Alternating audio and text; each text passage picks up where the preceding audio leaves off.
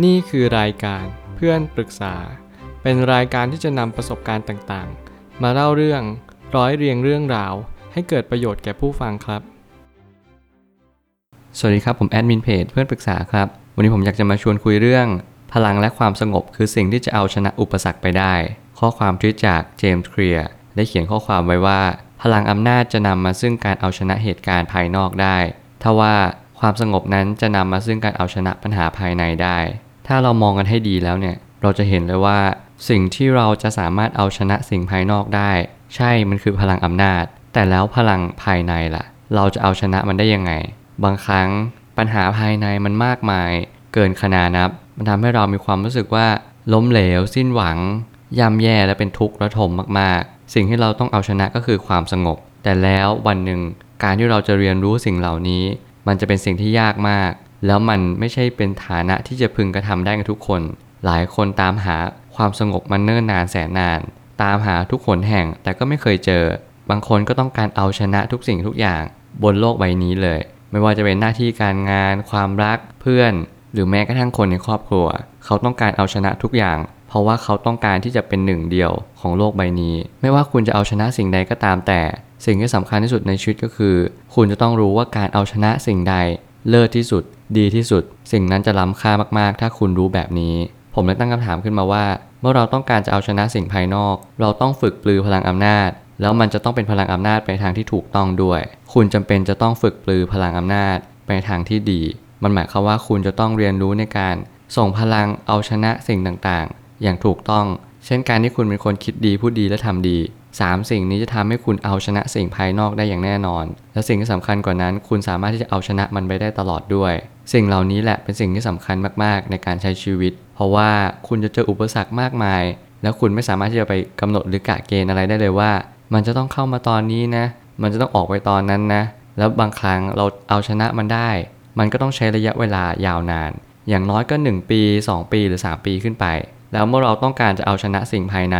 เราต้องฝึกปลือความสงบ แล้วมันจะต้องเป็นความสงบที่เกิดจากการขัดเกลากิเลสเท่านั้น นี่คือความเป็นจริงข้อหนึ่งว่า การขัดเกลากิเลสทำให้จิตใจเราสงบ คุณจะหาความสงบที่ใดก็ตาม คุณจะไม่เคยเจอ และคุณจะไม่มีทางเจอแน่นอน ถึงแม้ว่าคุณใช้ชีวิตมามากมาย ท่องเที่ยวไปในหลากหลายหนแห่ง แต่คุณก็จะไม่เคยเจอความสงบที่แท้จริงภายในจิตใจของคุณ เพราะความสงบไม่ได้เกิดจากสถานที่เพียงส่วนเดียว แต่มันเกิดจากภายในของตัวคุณด้วย มันหมายความว่าคุณจะต้องฝึกปลือตนเอง ในการขัดเกลากิเลส ไม่ว่าคุณจะทำอะไรก็ตามแต่ คุณจะต้องดำเนินชีวิตไปทางที่ดี สิ่งเหล่านี้จะเป็นตัวการันตีให้คุณมีความสุขในชีวิต รวมถึงการเอาชนะสิ่งภายนอก แล้วก็การที่คุณสามารถที่จะมีความสงบภายในด้วย สิ่งเหล่านี้มันจะทำให้คุณรู้สึกว่าความสุขในชีวิตเนี่ยมันเอ่อล้นมากขึ้น แล้วคุณไม่จำเป็นต้องไปทำอะไร คุณก็สามารถทั้งมีความสุขในชีวิต สามารถที่ยืนหยัดบนความทุกข์ได้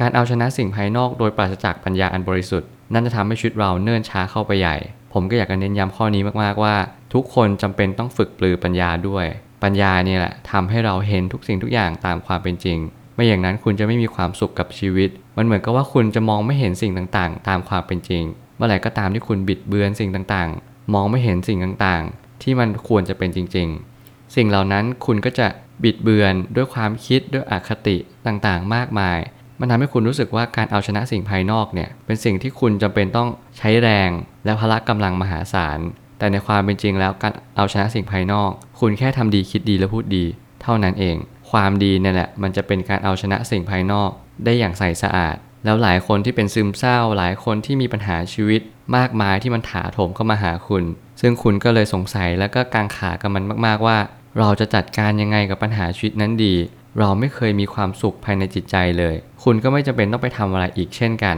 เพียงแต่ว่าคุณต้องเรียนรู้ในการขัดเกลากิเลส ในการเข้าใจความจริงอยู่ข้อหนึ่งว่า การที่เรายอมรับความจริง มองมันอย่างเข้าใจ พิจารณามันว่าสิ่งต่างๆที่มันเข้ามา มันช่วยอะไรเรา มันทำให้เราได้เข้าใจอะไรบางสิ่งขึ้นมาหรือเปล่า สิ่งเหล่านี้เป็นสิ่งที่สำคัญมากๆ ปัญญาจะมาเป็นตัวบอกว่า สิ่งเหล่านี้ให้อะไรกับคุณบ้าง แล้วคุณควรจะแก้ไขมันในทิศทางใด เมื่อการเอาชนะอาจจะเป็นการเข้าใจสิ่งภายนอกอย่างแท้จริง และเข้าใจอารมณ์ที่เกิดขึ้นมาอย่างถ่องแท้ก็ได้ การเข้าใจอารมณ์เนี่ยมันเป็นสิ่งที่ยากพอสมควร หลายคนพยายามค้นหา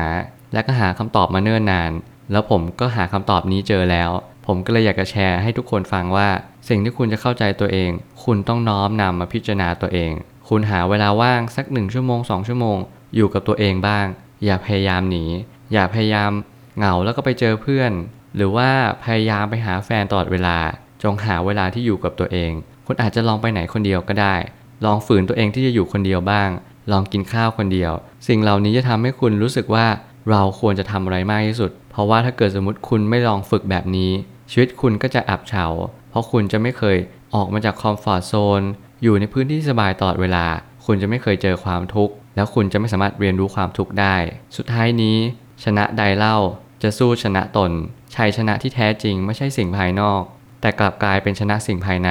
ผู้ใดเห็นแบบนี้แล้วย่อมได้รับชัยชนะที่ประเมินค่ามิได้ แล้วผมก็ยังเชื่อมั่นอย่างแรงกล้าว่าชัยชนะที่ดีที่สุด ไม่ใช่ชนะสิ่งภายนอก แต่เป็นการชนะสิ่งภายใน คุณชนะกิเลสนั่นแหละคุณได้รับชัยชนะที่แท้จริง เพราะว่ากิเลสก็จะไม่กลับมาอีก แต่คุณต้องชนะไปเรื่อยๆ ไปจนถึงระดับหนึ่ง ซึ่งคุณก็จะเป็นจะต้องเรียนรู้แบบนี้ต่อไปเรื่อยๆ จนกว่าที่คุณจะสิ้นกิเลสทั้งหมด แล้วนี่คือความเป็นจริงที่เราต้องน้อมรับว่าเรามีกิเลส เราจึงเกิดมา เราจึงมีความทุกข์พอเราอยากได้ใครมี แล้วก็ไม่อยากได้ใครมีสิ่งนั้น ผมเชื่อว่าทุกปัญหาย่อมมีทางออกเสมอ ขอบคุณครับ